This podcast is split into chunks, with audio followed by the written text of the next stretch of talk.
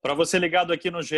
Globo, começando mais um episódio do Jornada das Estrelas, o nosso episódio 51, hoje recebendo a Amanda do Flamengo Sesc, da seleção brasileira. Mas aí você já estranha, né? Ué, mas o nome do time não é Sesc RJ Flamengo? É, mas aqui nos canais Globo se convencionou chamar de Flamengo Sesc e assim a gente vai seguir, né? Para essa entrevista, eu tenho o auxílio luxuoso dos comentaristas Fabi e Marco Freitas, vão participar desse papo super especial com a gente. Amanda, muito obrigado por você topar bater esse papo com a gente. Você que foi uma das jogadoras que mais evoluíram, né? E é, e é, muito bacana porque a gente teve a oportunidade de acompanhar você bem novinha, né? No Rio de Janeiro, entrava para sacar, para ajudar ali no fundo de quadra. E hoje, aos 32 anos, jogadora fundamental para um novo projeto, mais uma vez no Rio agora com outra responsabilidade, né, sendo capitã.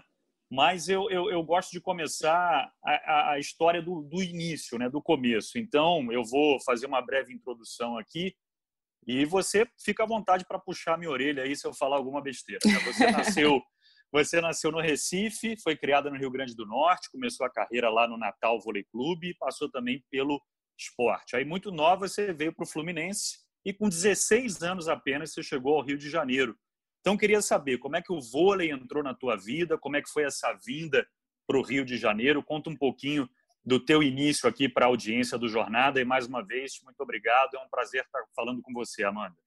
Isso, é um prazer enorme. Obrigada aí pelo convite. É um prazer estar com vocês. Bruno, Fabi, que já divide quadra. Não deveria nem ter parado, né? Por, mim, ela continuava dividindo quadra comigo. Marcos Freitas também, craques aí que acompanham a gente, a nossa carreira desde tão novinhas, né? E o tempo passa muito rápido. Eu tava falando esses dias com a mãe da, da Aninha, a Cissa. eu falei, gente, eu tô com o dobro da idade da Aninha. Então, assim, a vida é muito, muito incrível, porque passa muito rápido. E graças a Deus, assim, grandes oportunidades apareceram na minha vida e eu é, me senti preparada, assim, para agarrá-las e, enfim, tento me preparar ao máximo. Eu comecei, você resumiu muito bem aí meu início, né, Bruno? Eu comecei, eu sou de Recife, nasci em Recife, pernambucana, mas muito nova eu fui para Natal, meu pai era militar, então essa vida é, mais cigana, né, de para lá. Por pouco eu não fui parar em Rondônia.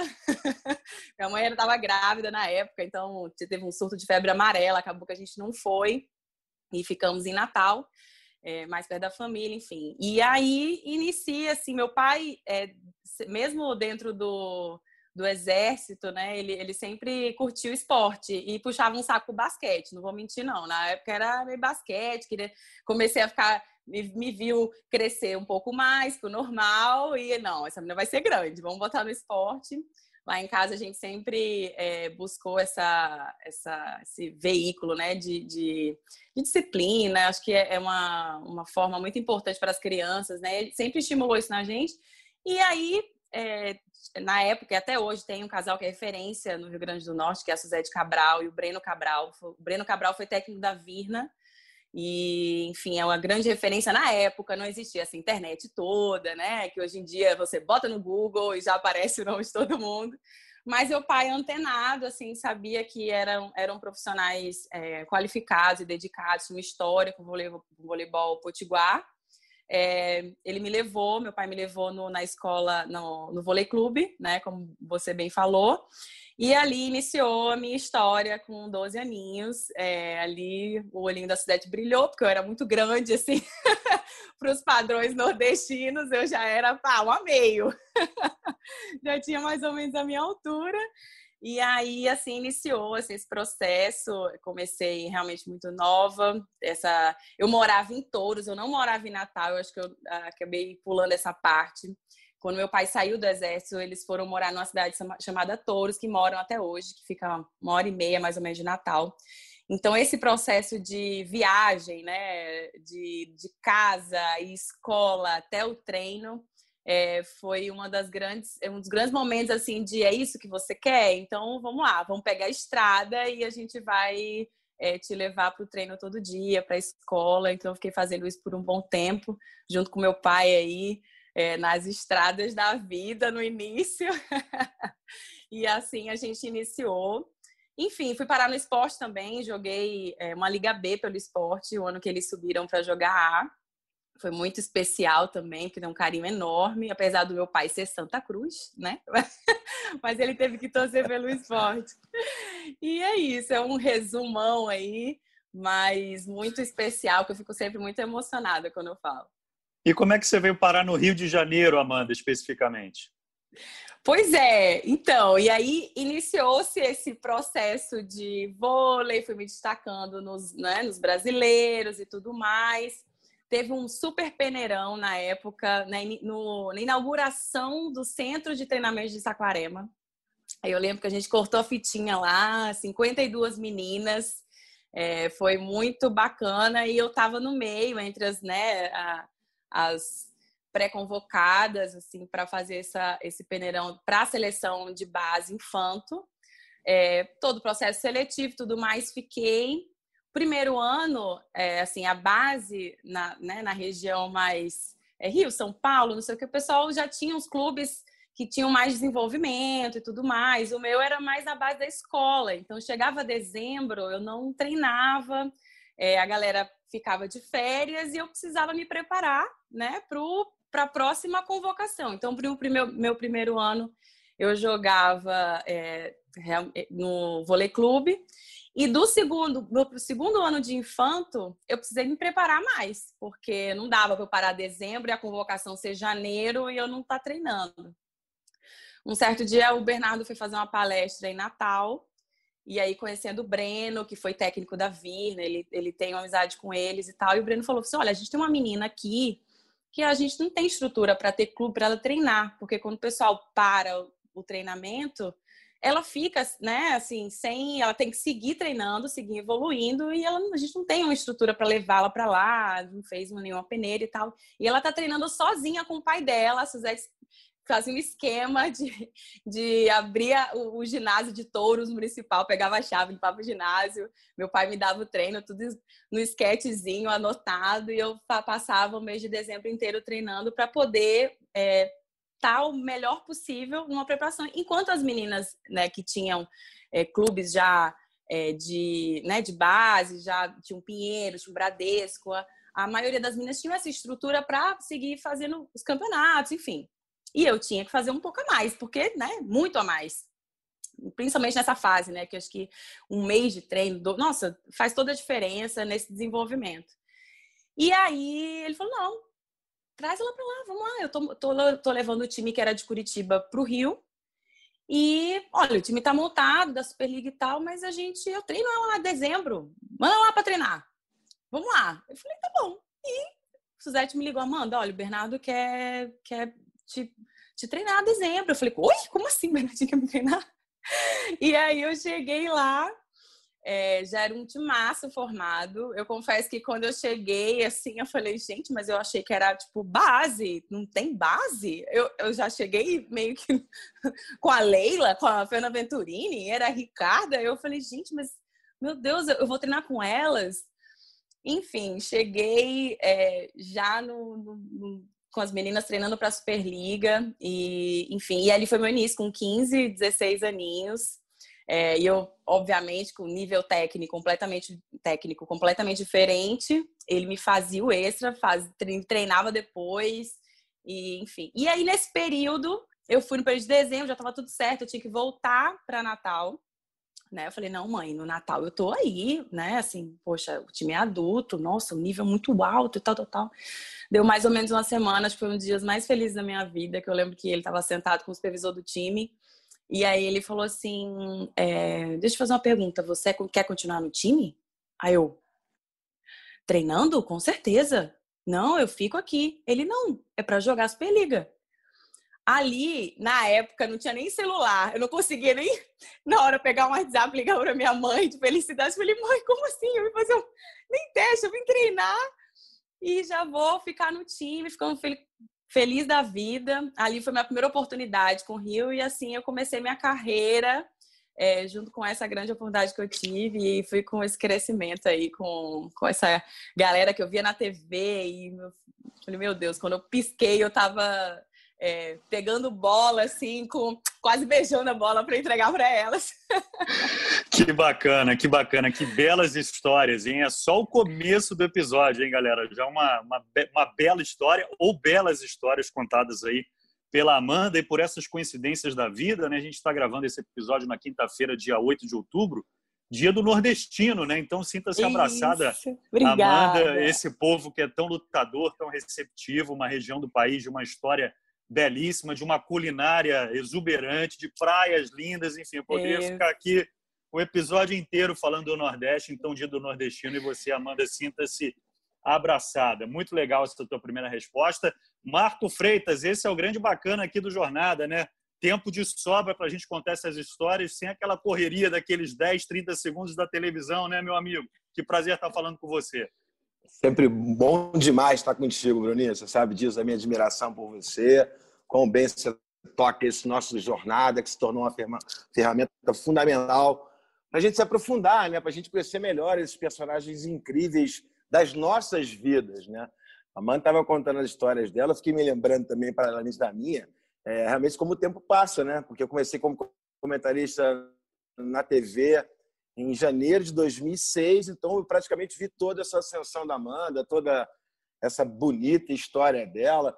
Então eu quero dizer, em primeiro lugar, que é um prazer estar batendo esse papo com ela, que é uma figura que eu admiro demais por tudo que eu já sabia da história dela, acompanhando pelos amigos que eu tenho na Comissão Técnica do Rio de uma vida inteira, e da admiração que eles têm por ela. Me lembro de todos os períodos, tudo que eles falavam dela, da luta da Amanda para sempre continuar estudando, que é uma coisa que eu acho super importante.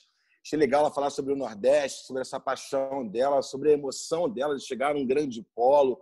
E é lamentável também que lugares tão tradicionais do vôlei, como Natal, como Recife, a gente não tenha lá uma continuidade, né? Esses processos que são bem feitos nas escolas, muitas vezes, a gente não tem lá centros de excelência, como a gente já deveria ter, pelo tamanho, pelo que representa o voleibol dentro de uma cultura geral esportiva no nosso país. Mas, Amanda, conta um pouquinho para mim como é que foi essa história de seleção brasileira, né? É impressionante o seu currículo de seleção brasileira. Você participou de todas as seleções de base e venceu todos os campeonatos. Como é que chegam as seleções brasileiras de fato na sua vida, Amanda? É, Marques, eu, eu essa geração, e eu falo da geração né, do, do Brigada aí pelo Dia do Nordestino, já adiantando, porque é um orgulho tremendo. E quando a gente fala do Nordeste aqui, é, pessoas se sentem representadas, então é muito importante assim saber que, gente, lutem que dá para chegar. Apesar de não ter o polo lá, mas tem grandes atletas aí no futuro aí pra gente, para tantos esportes. É, a minha vida com a, com a seleção brasileira, ó, fui inspirada pela Virna, porque ela abriu o caminho, assim, pelo menos pro voleibol potiguar e saber, falei, poxa vida, é difícil, mas ela chegou, então, assim, ela, é, a gente tinha um contato com ela, ela ia na, na, nos treinos, nossos treinos lá, sempre colocando muita força, então, a partir do momento que eu comecei a me destacar no, no voleibol potiguar, é, norte-grandense, eu comecei para os brasileiros e tudo mais, e minha primeira seletiva foi num campeonato brasileiro, que o Luiz Omar, que era o, o, o técnico na época, me viu jogando de meio. Só que eu, em determinado momento, segundo ele me, me, me falou, em determinado momento eu, de, eu tipo, desci para passar. Ah, eu vou passar. E aí ele falou: não, desse tamanho vai ser meio. E já pediu para passar, vai ser passadora. Então, a partir dali já pré-definido, passadora. Enfim, e aí a coisa é ponteira, né? Viramos ponteiras. Inclusive eu, a Silvana, na época, também mais ou menos essa história. A minha geração, a geração da Natália, né? Da, da Tandara, a gente jogou muito contra, da Bright. Então, assim, é uma geração que, que, poxa vida, a gente se encontrava, a gente sabia, pô, caramba, a gente vai jogar né, contra Santa Catarina, a Natália vai estar tá lá, e a Tandara, Brasília, enfim, é, tem essa história, a gente tem essa história de base, né? E aí começou esse ciclo. Nossa, realmente a nossa geração foi muito vitoriosa. A gente ganhou todos os campeonatos assim de forma espetacular e era um grupo muito dedicado, muito importante, assim, a gente, uma época que a gente ficava, não tinha essa coisa também da internet, então a gente fazia é, é, intercâmbios de, de entre a, a, equipes, né, e outras meninas também que estão despontando hoje da nossa geração, né, que a gente se encontra e lembra, né? Poxa vida, imagina aquela máquina fotográfica que o filme queimava e não sei o quê. Então a gente troca a figurinha dessa época. E aí a gente, né, nessa geração, a gente ganhou, graças a Deus, tudo. É, foi bem vitorioso mesmo, a gente é, foi bem, bem bacana, foi bem marcante. É, consegui, assim, também ter esse início com grandes jogadoras, né? Inclusive que eu tive um, um, um, espaço, né? Voltei à seleção já muito depois, mas meninas que da Thali Tandara saíram da, da, da seleção juvenil já estavam jogando na adulto, então a gente continuava torcendo é, de longe e era nossa representação, elas representavam a gente na adulta, então a gente torcia pra caramba assim por elas e isso era muito importante. Então é, foi uma geração que marca, a gente lembra, tem histórias assim incríveis assim, muito novinhas, viajando o mundo, conhecendo o mundo e graças a Deus vitoriosas. Então marcou, acho que é uma experiência grande, importante, porque você iniciar uma carreira com grandes é, títulos e, e, situações difíceis, eu acho que faz com que cada uma de nós lembre de uma forma muito positiva os desafios, mas que leve para a vida. Assim, quando a gente troca ideia, a gente sabe que faz todo sentido quando a gente se encontra na carreira. Isso se reflete na seleção adulta, né? Você sempre disponível para ajudar a seleção, sempre que o Zé precisou, né? Ele já teve aqui no Jornada, falou que foi um ciclo olímpico de altos e baixos, mas você, particularmente, Amanda, sempre disponível para ajudar no que fosse, e dá para a gente dizer que você cresce né, com a camisa amarela, isso é muito bacana. Fabi, nunca esperou tanto para fazer uma pergunta, hein, Fabi? Que prazer estar contigo, a maior líbero de todos os tempos. Beijão para você, Fabi. Faça as honras da casa aí para sua velha conhecida. Bruno, Marquinho, tudo bem, amigos? Poxa, eu ficaria aqui de boa só ouvindo histórias, né? Primeiro porque eu tive o privilégio de acompanhar também muito de perto né, essa, essa carreira tão incrível da Amanda. E segundo que, cara, o bate-papo tá muito bom, né? Que mesmo conhecendo intimamente, a gente acaba descobrindo histórias novas, né? O que, o que só engrandece, né? É, também fiz aqui o meu dever de casa, estudando um pouquinho a, a, a, as relações da Amanda, né? Você falou aí de seleção brasileira, o Marco chama para a base. A Amanda tem uma história muito interessante de é, muito precoce. As coisas aconteceram de forma muito precoce na vida dela. Saiu de casa cedo, chegou na, nas categorias de base conquistando títulos, já está num time foi para um time adulto vitorioso, a seleção brasileira demorou um pouquinho, né? Foi uma trajetória, é, é, digamos, muito longa para se chegar a esse sonho da seleção. E eu, por ter acompanhado muito de perto, Bruno, eu queria ouvir a Amanda, porque, obviamente, ela é, ela é, ela é exemplo para muitas meninas pelo que ela se tornou hoje, mas principalmente pela história que ela tem ali. O Marco também chamou a atenção para a questão dos estudos e sempre foi para mim, né, a Mandia sempre foi um, um, um, motivo de inspiração nesse sentido, porque eu acompanhei ela se dedicando aos treinos, ela tinha uma função muito específica, mas era pau para toda obra, como a gente brinca, mas ela tinha uma função muito específica na, na equipe, não menos importante, né, entrava nas situações mais complicadas, e, e ela entendeu muito bem o papel naquele momento e, paralelamente a isso, fez a sua faculdade, se formou. E isso sempre me chamou a atenção, sabe, Bruno? Olhar essa, essa jogadora, essa menina, como um grande exemplo. Eu me lembro da formatura dela, me lembro do dia da formatura dela, enfim. Acho que é, é muito melhor ouvi-la do que ficar eu aqui falando, mas o que eu queria dizer, o que eu queria tentar é, é formular na minha pergunta, Amanda, é assim, cara, eu, eu estava no dia que você comunicou ao time que você ia tentar de uma outra maneira, né? Porque as coisas pareciam que não iam acontecer, estava tudo mais ou menos daquele mesmo jeito, de uma situação muito confortável. Eu me lembro das suas palavras, né? Você se despediu do time uh, no Mundial de Clubes. Eu me lembro das suas palavras assim: eu, eu, eu preciso tentar alguma coisa, eu quero tentar alguma coisa. Eu vou pular a parte da, da tristeza do Bernardo, né, por conta de você estar tá indo embora, né, o quanto isso mexeu com ele intimamente por toda a ligação. Mas, cara, é, e nos emocionou a todos, mas o que te fez, assim, que a minha maior curiosidade é essa, o que te fez pensar naquele momento assim, cara, eu preciso tentar alguma coisa, né? Eu preciso tentar algo diferente, assim. Eu acho que essa história, assim, é, é, é, mais, é uma das coisas mais incríveis que eu, que eu vivi é, como fã e como sua amiga, eu queria que você contasse para as pessoas assim, o que que motivou a Amanda no meio de uma situação tão confortável, tão cômoda, eu me lembro do seu discurso naquele dia, eu preciso tentar. Eu acho que foi uma coisa muito muito bacana eu queria que você dividisse com a gente. Caramba, você vai fazer chorar no meio do podcast, é sacanagem. eu tô segurando, vou borrar aqui, gente.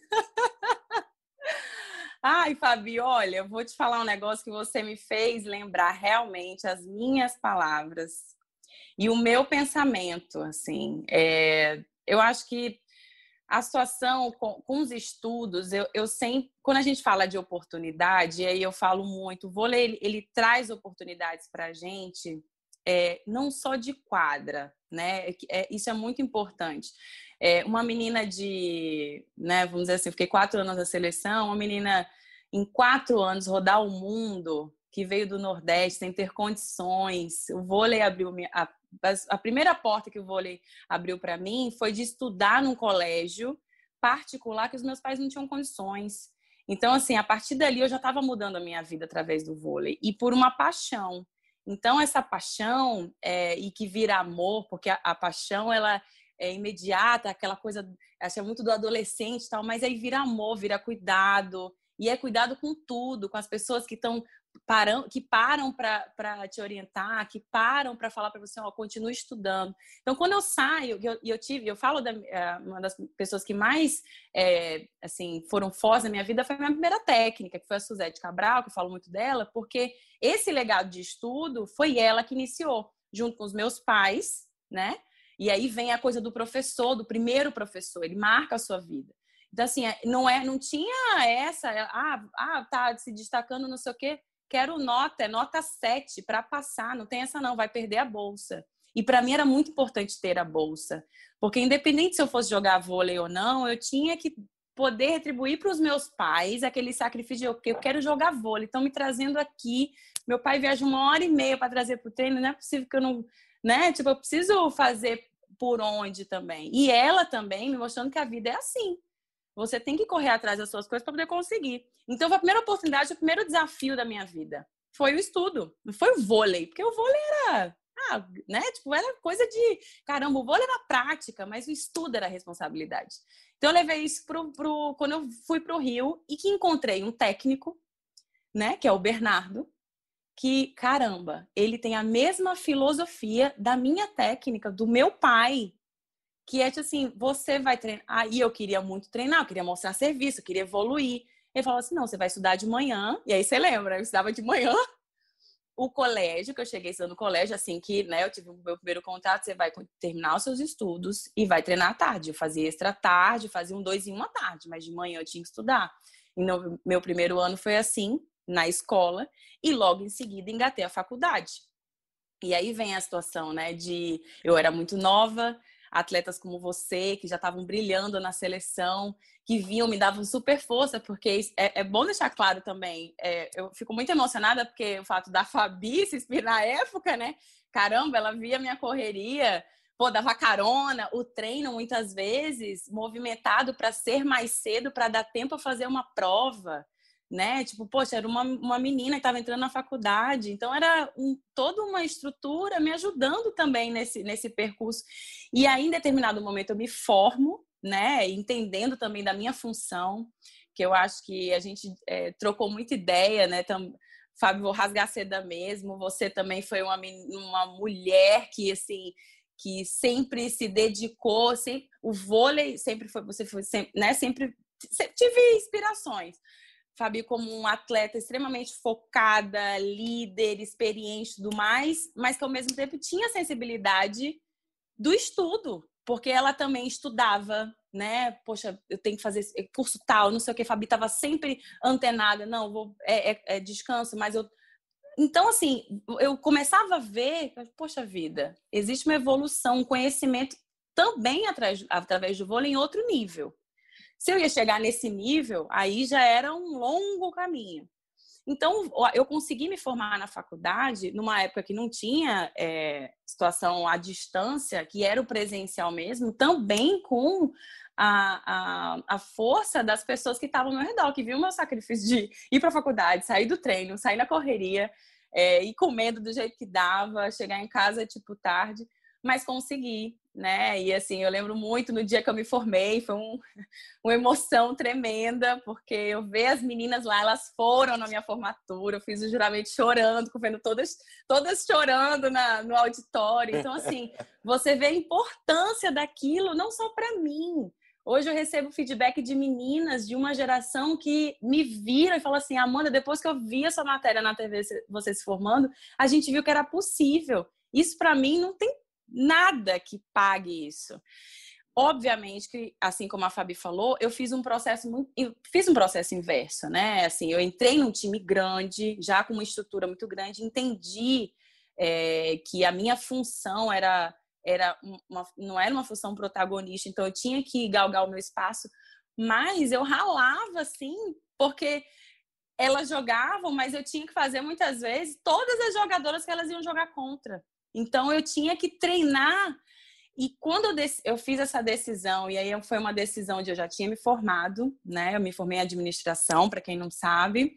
Meu curso durou sete anos, durou mais, porque realmente não dava para fazer a grade inteira. Então eu fui, eu fiz, ainda tem, fiz um ano e meio de direito no início, ou seja, estudei um pouquinho a mais mas eu mudei para administração e foi assim para minha vida eu acho que funcionou muito nada acontece por acaso mas quando eu me formei foi um, uma, uma, decisão muito forte e realmente fiz o processo inverso. Hoje muitas meninas estudam no, já no, na fase final da vida e eu me preparei é, academicamente e quando eu me senti segura, eu acho que nessa fase da educação e me senti, eu me senti também segura, eu não me sentia menos importante, né? Eu acho que a Fabi falou muito bem, assim, eu me sentia parte do time o tempo inteiro.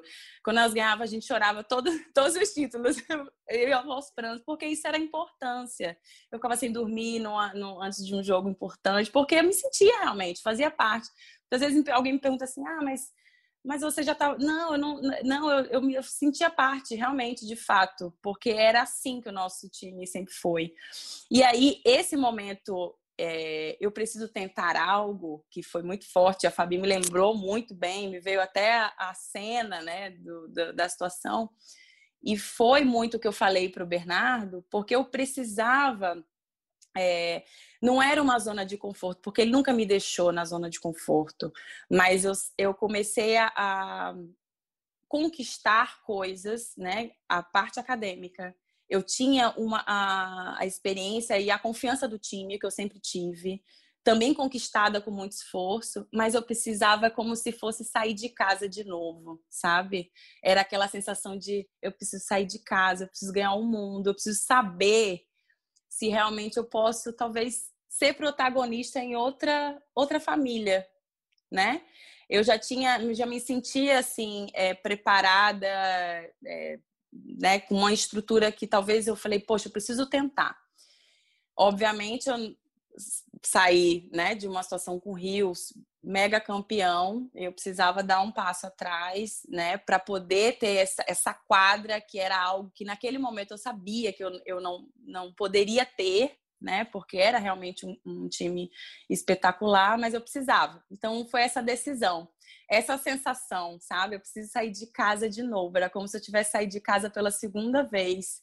E assim, com o meu coração partido, como se tivesse deixado pai, mãe, irmão de novo aquele chororô, mas eu sabia que assim era, eu precisava de campo, eu precisava enxergar, é, fazer as coisas de uma outra maneira para que eu pudesse tentar. Talvez realmente, de fato, eu não posso é, achar que a minha carreira é, eu vou ficar assim nessa nessa situação, não nessa situação, mas nessa posição por mais tempo. Eu preciso tentar enquanto eu sou mais jovem e assim eu fiz e foi doloroso, mas eu acho que as coisas acontecem assim para a gente sair realmente da zona de conforto, né? Que eu acho que é, a gente precisa com coragem. Eu não eu imaginava assim quando a gente olha para trás sobre coragem, né? Eu acho que foi um dos momentos de coragem ter saído de Touros, uma cidade tão pequena, e ter feito uma outra decisão também muito importante na minha vida.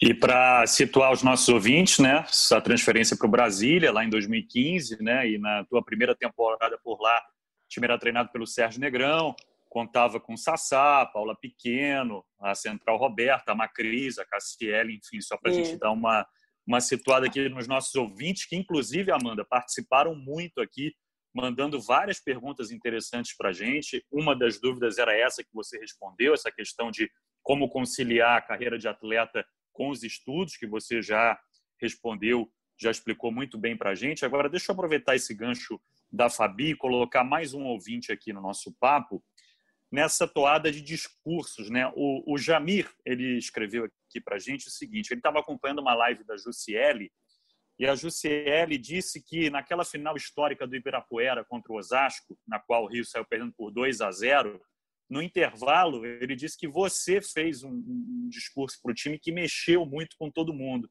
E aí o Jamir pergunta se você se lembra do que, que você falou lá, se você lembra desse episódio e o que, que foi que tanto que você falou que acabou contagiando a equipe para que o Rio pudesse virar aquela decisão?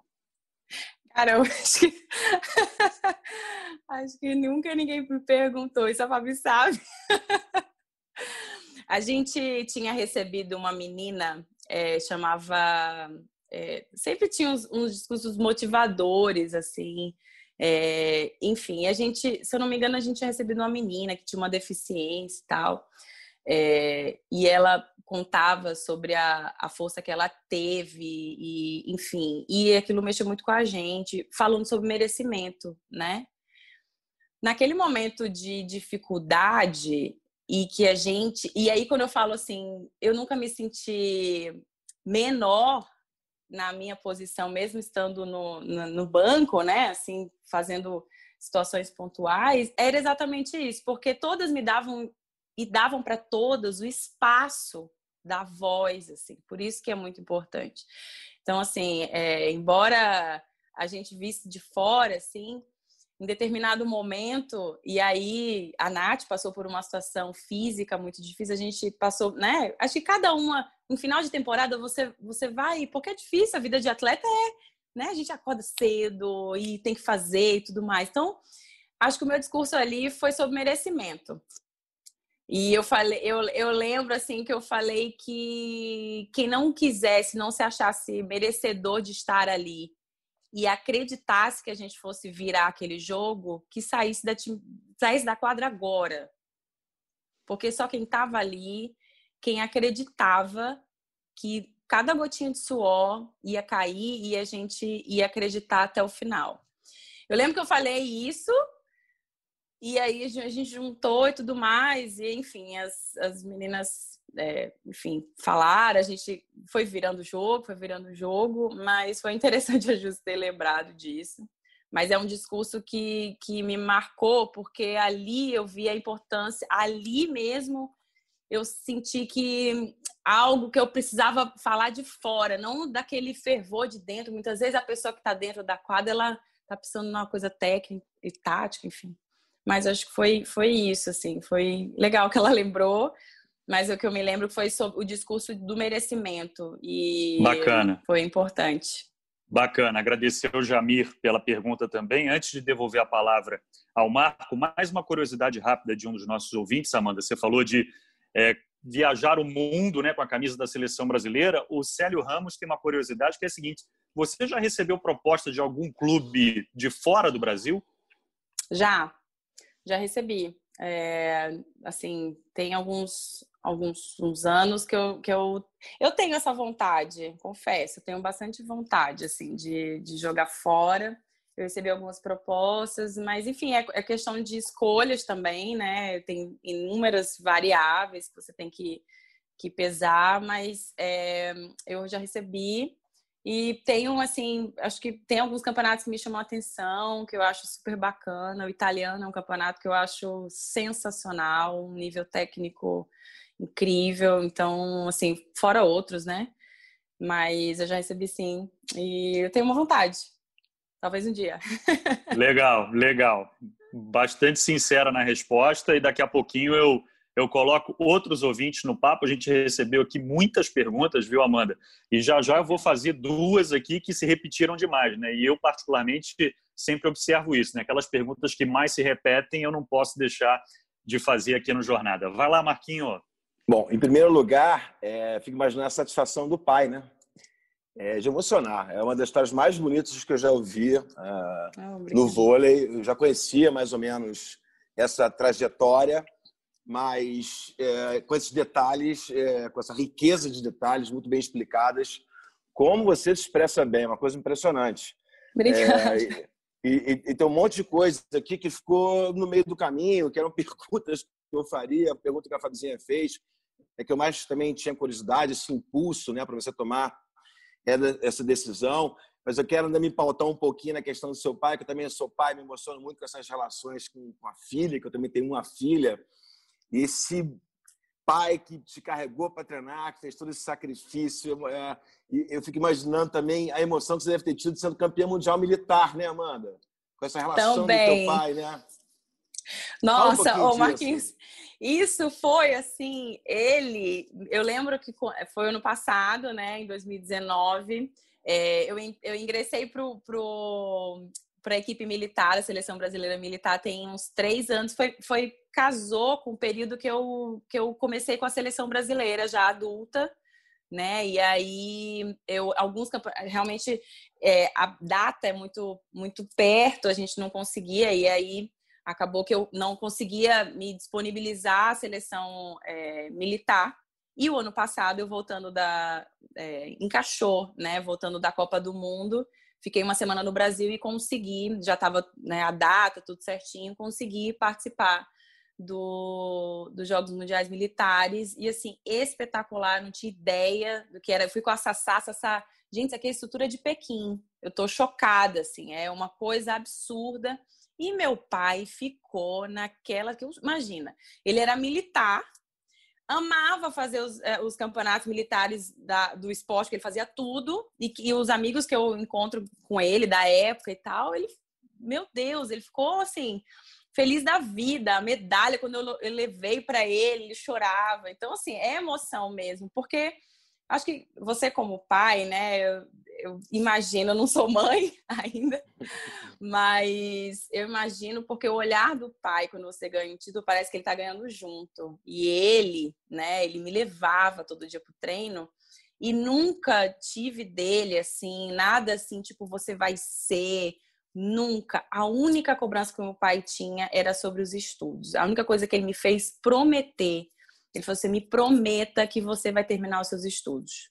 A única coisa, eu lembro no aeroporto, minha mãe aos prantos que eu ia para o Rio de Janeiro, e ele me falou assim, me fez, me faça, me, me prometa que você não vai terminar os você vai terminar os seus estudos. Então, essa foi uma promessa, eu fui além, consegui me formar, mas a partir do momento que eu começo, né, a minha carreira é, esportiva, eu lembro muito das estradas que a gente pegou, das músicas que a gente, que a gente escutava no carro, ele ficou sem carro uma época, então eu tinha que ir de ônibus, ele buscava na rodovia.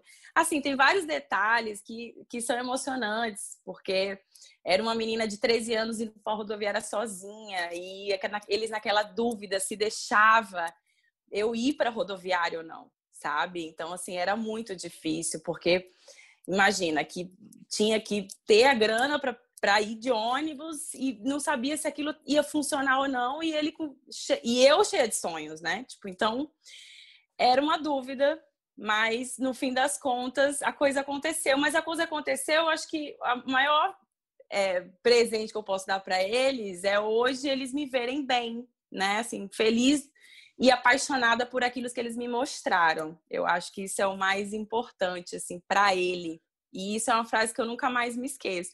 Eu consegui terminar os estudos e graças a Deus consegui viver do meu amor, que é, que é o voleibol. Então, acho que Tô indo no caminho certo, pai.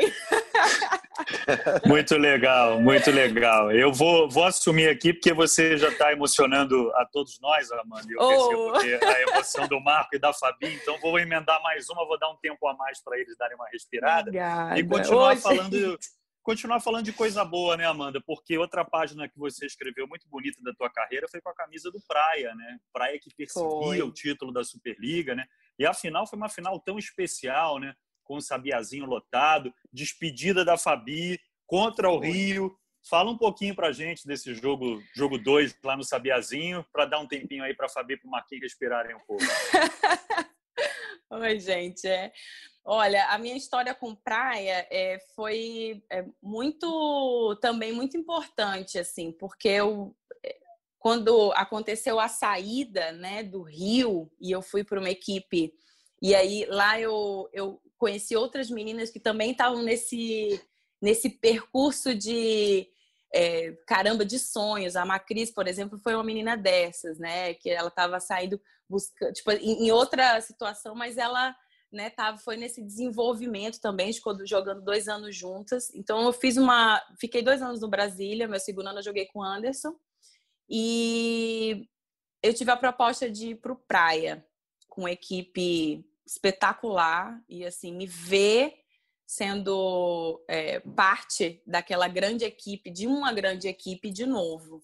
O Praia, depois eu, é, quando eu cheguei no Praia, fui entender o tamanho do projeto, né? Era um projeto grande, espetacular, que começou com, com uma equipe pequena, que acreditou. Então, assim, você, eu acho que os atletas, eles, quando chegam no time, eles têm que entender a história do time, porque você não veste só o patrocínio, né? Você tem, você tem uma história de pessoas que se dedicaram. E aí eu descobri que eram 10, descobri assim, que passa tão rápido. Naquele ano era o décimo ano do Praia na Superliga. Então, assim, era uma história, aquilo era muito grande. E aí a final foi, poxa vida, contra o, o destino. Olha, eu vou falar, viu? O destino me pregou a peça. Porque aí eu volto, né? Poxa vida, numa situação de caramba, eu quero muito ganhar uma Superliga jogando. Porque assim, era eu tô no caminho, era o que eu queria muito. E eu encontro no caminho aquela família que eu chororou, fui embora. Mas que, que eu tinha o maior respeito, o meu maior respeito com eles e foi e eu senti e, e aí é, é, é, o louco, porque você tá do outro lado, você saber que o, o trabalho é realmente respeitado, sabe? existe, existe um respeito, e aí é um respeito é válido, assim, porque, caramba, poxa, eles, assim como o Rio sempre teve um respeito muito grande com o trabalho das, das outras equipes, independente do nível financeiro, né? Porque tem os investimentos das equipes. Você sentir isso também de uma equipe que está ali, que vai te estudar, porque eles sabiam exatamente o que eu fazia, era, era, era duro. era duro jogar contra, e, enfim, é, ganhei uma Superliga com Praia numa um Golden Set. A gente sabe que foi extremamente difícil. Tomamos uma porrada no Rio, depois a gente voltou. Enfim, deu assim, deu certo, deu bom para mim, Fabi. Mas a sua despedida, nossa, foi emocionante. Enfim, foi um mix de emoções. E o destino aí também nessa peça, mas foi uma parte importante da minha história, porque ali eu também foi, oh, caramba, sou capaz daquele caminho que eu falei, eu preciso tentar. E ali era o carimbo, eu falei, caramba, tentei, tive coragem, deu certo. Poxa vida, que bom, vamos embora. Foi ali, foi muito importante. A bola tá contigo, Fabi. E o mais legal né, de ouvir tudo isso, né, a gente se, é, eu já conheço toda a história da Amanda e continuo me emocionando com ela. Isso aqui é bonito. Acho que a gente poder ouvi-la, né, assim, tão, tão aberta a poder contar um pouquinho de tudo, mas vou fugir dessas coisas de emoção, porque já deu por hoje, né? Já me emocionei demais aqui. É, e, e, assim, foi interessante essa final, Bruno, porque é, eu, eu, eu de, de, fato, óbvio que eu queria terminar com o título, mas era, era, o que menos importava naquele dia. É, o time do Praia não sabia, acho que ninguém sabia. As meninas do meu time só souberam no dia da final. Foi uma, foi uma comoção muito bacana, mas a Mandinha falou uma coisa que foi meio, a, o meu discurso pós-jogo. Né? Eu estava onde eu queria, no lugar que eu queria, fazendo o que eu queria. E aí o resultado é o que, é o que acontece meio isso. que na vida. A gente ganha, a gente perde, e isso faz parte da, do enredo. Mas eu queria, já que a gente está indo para uh, para essa parte mais sua emancipada, né? Digamos assim, agora saindo ali do Rio de Janeiro e ganhando títulos com a camisa do Praia, como o Bruno bem lembrou. Tem uma história muito bacana e, e que, que, culmina um pouco com a, com a sua chegada na seleção brasileira, né? O Bernardinho foi seu padrinho de casamento e é, você casou em 2017 a primeira convocação foi em 2017. E teve a história de adiamento, né, Amandinha, de lua de mel. Na verdade, são duas perguntas. Tudo bem para o Tagor né? Tago é o, marido da Amanda. Ele, ele, concordou tudo certinho, você teve que malhar, porque, para quem não sabe, também Tago é preparador físico, né? Foi preparador no Brasília. Puxou muito na malhação ali naquele período do casamento e tiveram lua de mel depois? é a pergunta que não quer calar, né? Olha, isso aí também é outra história muito grande. Assim, vou, né? Vamos lá. Cara, foi muito engraçado, porque a primeira convocação, eu fui convidada, minha primeira convocação, depois, 10 anos, exatos 10 anos, após a, a, E eu só fui saber que eram exatos 10 anos, porque eu fui fazer os exames com a seleção brasileira. E aí os médicos da seleção brasileira, que eu zela também, que foi médico muitos anos da, do, do Rio, né, que é até hoje nosso fisiologista e também acompanha seleções, pegou o meu, o meu coisa, falou, nossa, mas é aquela seleção, nossa, tem 10 anos que você não vem aqui. Então, tipo, era 10 anos depois eu estava lá. Eu fiz uma, uma, boa temporada com Brasília, fui convidada, né? Eu e mais algumas meninas teve a convocação e eu fui convidada. E realmente não esperava, assim, né? O convite, nem, obviamente, feliz da vida, só que eu estava com um casamento marcado.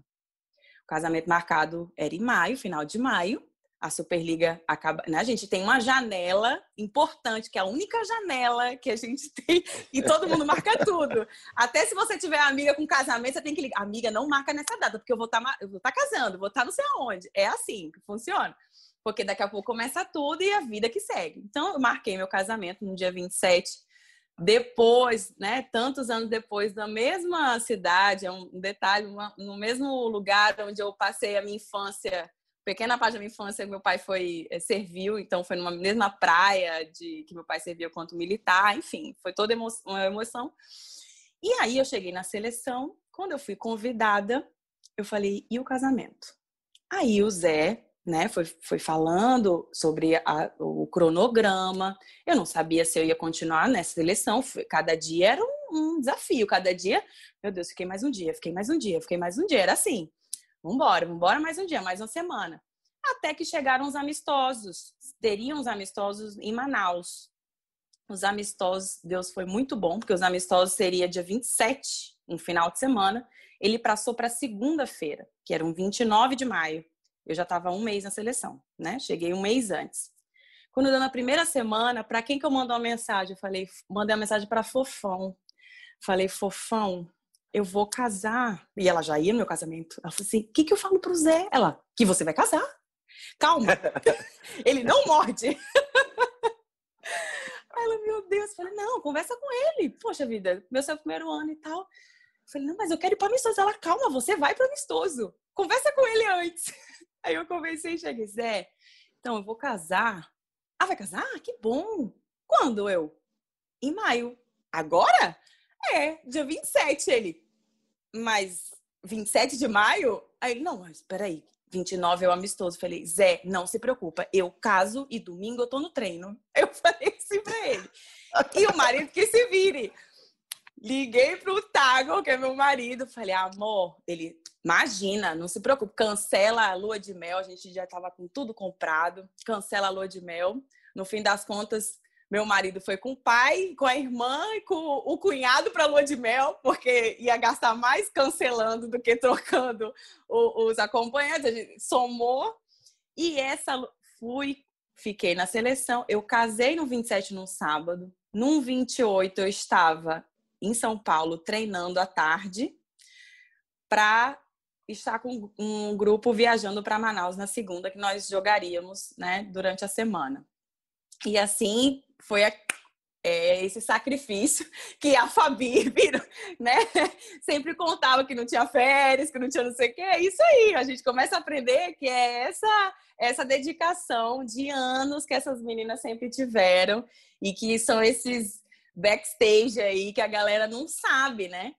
Enfim, aí o Zé, olha, só não vai dar para ter, né, lua de mel, mas a gente vê uma data aí. Acabou que foi campeonato atrás de campeonato, Grand Prix, montou e eu queria ir para tudo.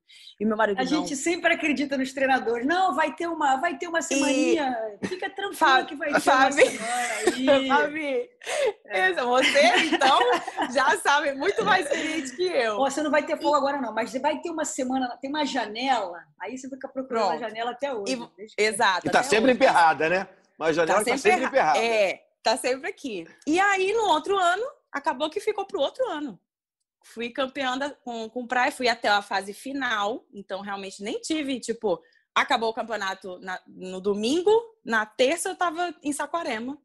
Eu lembro de do supervisor me ligar na segunda, oi, Amanda, não sei o que, tem que estar em Saquarema amanhã à tarde. Eu, amanhã à tarde? Mas amanhã à tarde. E aí eu tava com a passagem comprada para Cancún na terça de manhã.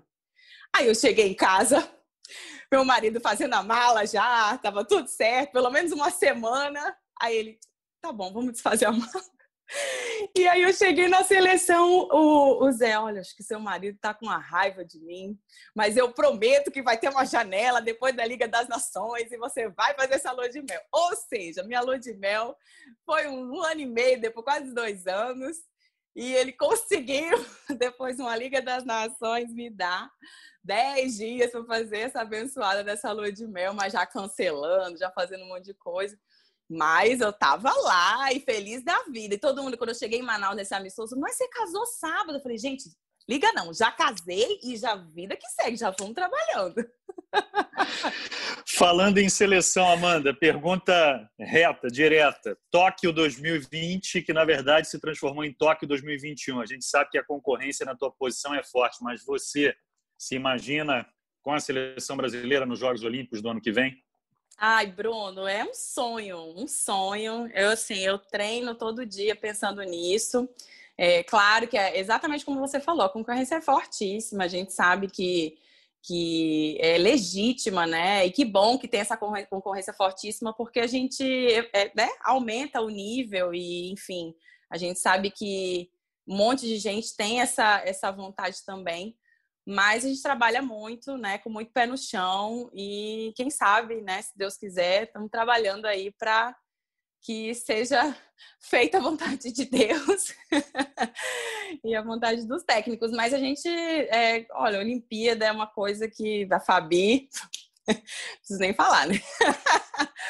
Deve ser uma coisa espetacular. Então, vale a pena cada gota de suor para tentar estar lá. Então, é isso que eu estou fazendo todos os dias, na tentativa de poder, é, mesmo sabendo que é muito difícil, mas poder ter essa possibilidade, né?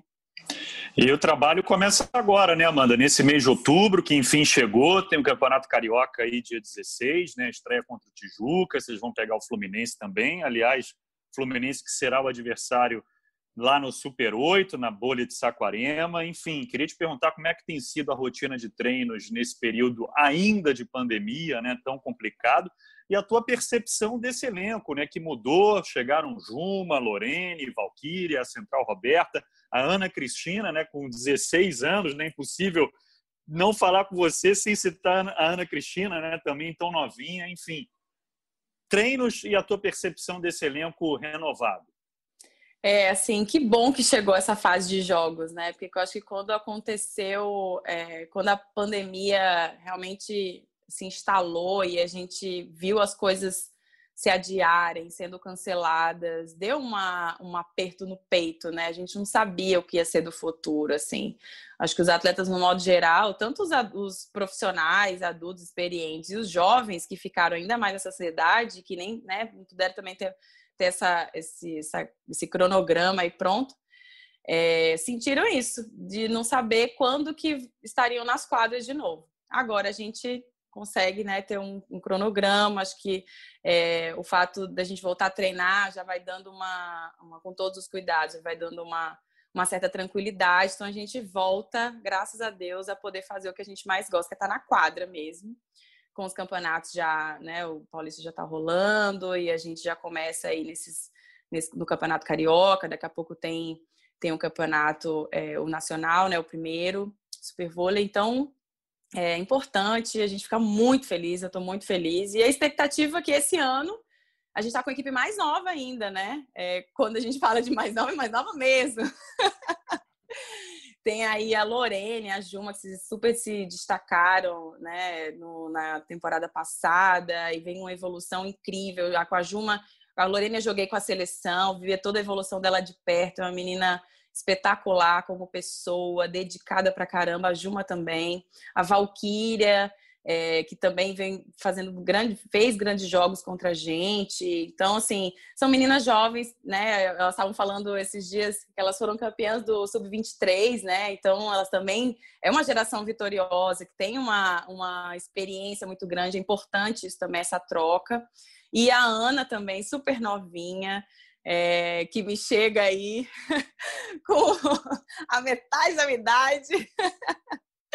e aí também é muito dedicada, é assim, talento, é, aquele diamante que a gente quer pegar no colo, sabe? Poder ajudar e colaborar da melhor maneira. E as outras meninas, as que ficaram, né, também, que tem essa experiência já do, do, do grupo passado, que foi um grupo incrível, também já sabem, se identificam com a equipe, então cada uma que vai chegando vai agregando e que já estavam também, já mostram essa identificação. É, o grupo está muito dedicado, muito é, ciente né, dessa busca, desse trabalho, que aqui o trabalho é pesado e é tudo na base do merecimento mesmo, quando a gente fala. Então, a gente precisa, sabe, do, do nível das outras equipes, que, que é espetacular e que bom que é que é, permaneça assim, que seja cada dia melhor. Então, é importante para todo mundo, o campeonato cresce, todo mundo fica cheio de de felicidade de poder assistir, todo mundo nessa ansiedade também. A família inteira já, minha mãe falou: Meu Deus, não começa nada para eu assistir, gente, na TV. Eu falei: Calma, mãe, tá tudo certo, daqui a pouco começa o jogo. dia 9 de novembro, o início da Superliga Isso. Feminina, a masculina começa antes, começa no dia 1 de novembro, e os canais Sport TV, olha, vão bombar com muito voleibol, serão 170 jogos hein, nessa temporada 2020-2021. Uau mesmo! Vamos ralar um bocado, Fabi, Marcos Freitas.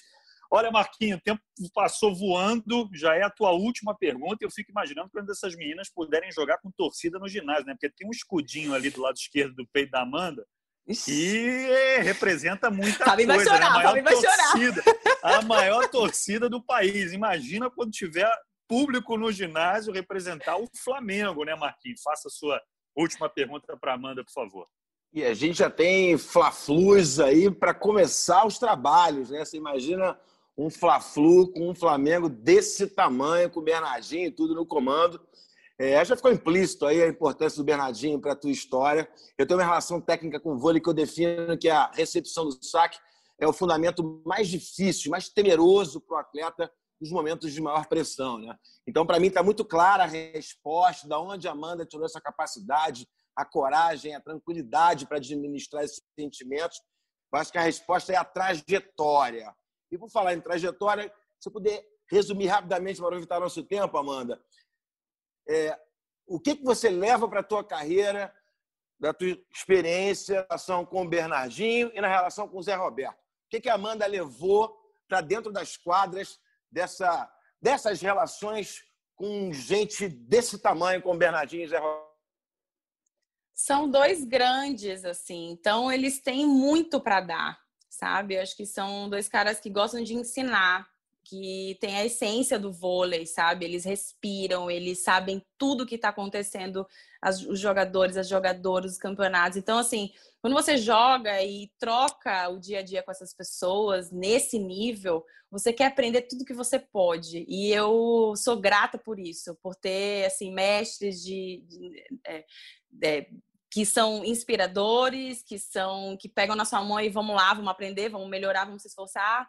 te tiram da zona de conforto. Então, acho que isso agrega para quem quer aprender, para quem quer essa busca de realmente, caramba, eu preciso aprender tudo que eu posso. Eu acho que é o que eu mais aprendo com eles nessa troca, é eles com a sede e a vontade de ensinar e eu com a sede e a vontade de aprender. Muito legal, muito legal. Fabi, sua última pergunta para Amanda. Ainda tem a dos ouvintes aqui para fazer ainda. É, eu acho que você pode passar para os ouvintes, assim. Acho que aqui já não tem mais tanta, tanta curiosidade, não. Eu queria mesmo era era pô, agradecer esse momento assim de poder reencontrar a Amanda aqui depois de tanto tempo. E é, e é interessante, né? Porque a gente vai pegando as histórias, né? Esse programa nos proporciona isso, como você falou, Bruno. A gente é, quando a gente já conhece e acompanha algumas trajetórias, mesmo assim a gente vai se surpreendendo, né? Quando a gente vai ali nos, nos surpreendidos pelos detalhes mesmo, né? E hoje foi, acho que um desses bate-papos que a gente guarda para as nossas transmissões, vão enriquecer essa a, a, história da Amanda. E eu sempre gosto de trazer os exemplos, assim. A Amandinha é, tem, tive uma relação de mais de 10 anos jogando do lado e aprendendo essa coisa do de, de, de, protagonismo ele é muito relativa, né? A gente talvez protagonista aos olhos de, do, do, público seja um, mas ali no ambiente uh, esse protagonismo é dividido, né? Então a Mandinha sempre teve um papel muito importante vê-la Acho que eu já disse isso algumas vezes nos programas aqui, porque é recorrente que eu, que eu converse com meninas que eu já tenha tido alguma relação de perto. Então, é, poder ver com maturidade depois de tantos anos, né, e, e, saber que eu também não sou, não só, não foi só eu quem ficou para titia, né, que a pequenininha também virou titia, é, é, muito legal, né, acompanhar a maturidade dessas dessas meninas e e, cara, agradecer ao Jornal das Estrelas por esse bate-papo. Eu acho que é um, é um programa que a gente é, agradece. Assim, toda vez que o Bruno, que comanda muito bem isso aí, nos convida, é, são sempre boas histórias e que a gente sai realmente feliz de, de, de poder, de alguma maneira, contar essa história para quem está ouvindo também. Assim, né? Participar é, na contação de histórias para quem curte voleibol, Bruno. É isso. É isso. Então vamos prestigiar aqui os nossos ouvintes, né? Afinal, eles são a razão do nosso trabalho. Amanda, é o seguinte, essa foi a pergunta que mais apareceu aqui. Muita gente curiosa com o teu ritual, não vou nem colocar movimento, mas o teu ritual de saque. A Selma Costa, a Josiane, o Celso Brauna, o João Marcelo e a Cássia querem saber por que, que você quica a bola daquele jeito. Eu vou te falar que eu acho que é recorde mundial essa pergunta. Olha, Bruno, todo mundo me faz a pergunta. Eu tive o, o, né, o privilégio também de conversar com muitos jovens aí nessa quarentena, batendo um papo, que eu acho que foi importante. E essa era uma curiosidade que eu acho que eu deixo todos os professores de cabelo em pé, porque eles, muitos deles querem aprender, e aí é difícil até de explicar.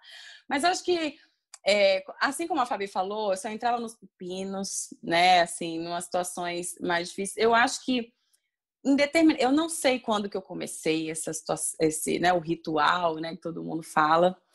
É, eu sempre falo que cada um tem sua personalidade, seu jeito de ser, e assim é na quadra. Uma, um, num desses bate-papos, alguém falou assim: Ah, mas é, é, que nem o Nadal, né? O Nadal puxa a orelha, puxa o calção, puxa não sei o quê, e, e faz o saque no tênis. Eu falei assim: Pois é, talvez é, foi uma coisa involuntária no momento que me dava uma segurança para fazer algo difícil em muitos momentos difíceis.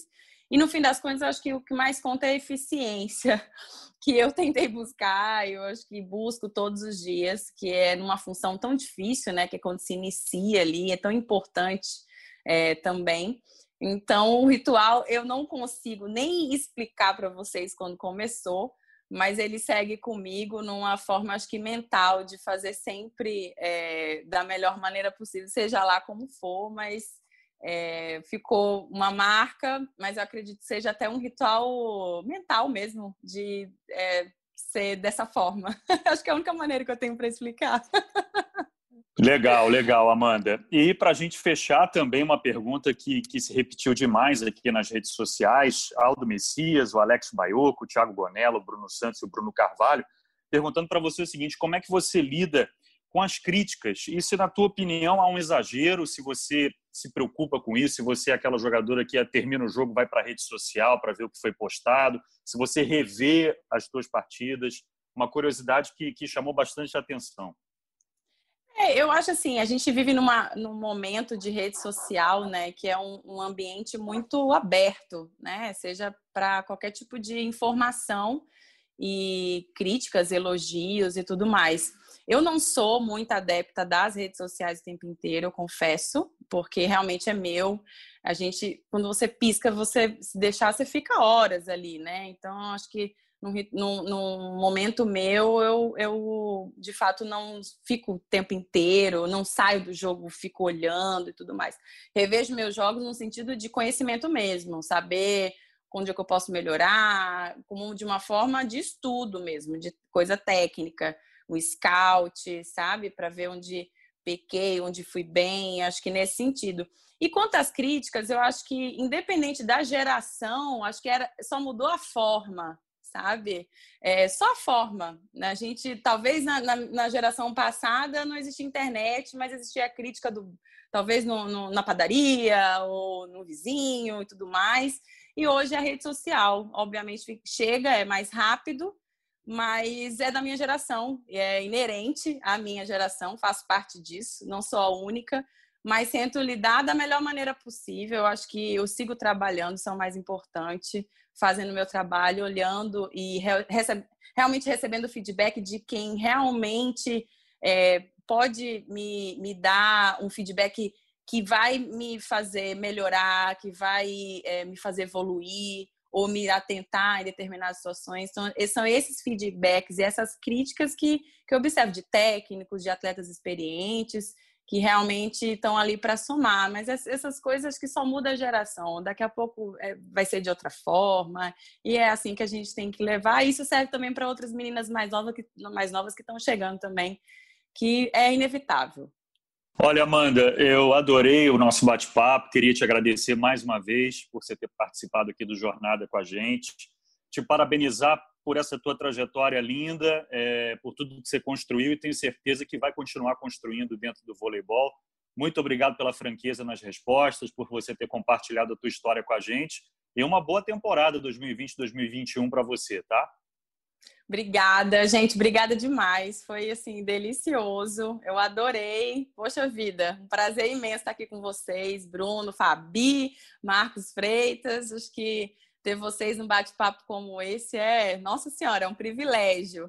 E trocar, assim, é, mostrar um pouco da minha história, muita gente não, não conhece ou conhece por alto, é, tentar realmente mostrar para essas novas gerações, ou até meninas da minha idade, o que, que de fato acontece, né? Assim, a, a trajetória da gente, isso é muito importante, saber que os desafios estão ali, para chegar ali você tem que, né, quase como um, uma escalada, que é árdua, é dura, mas é possível. Então, obrigada mesmo por poder contar minha história, abrir esse espaço, né, esse convite. Fico muito feliz nesse momento que o, o Jornada está fazendo super sucesso, todo mundo escuta, e eu fico muito feliz de poder também ser personagem nesse programa de vocês. Bacana, bacana demais. Marquinho, muito obrigado mais uma vez, amigo. Um grande abraço para você.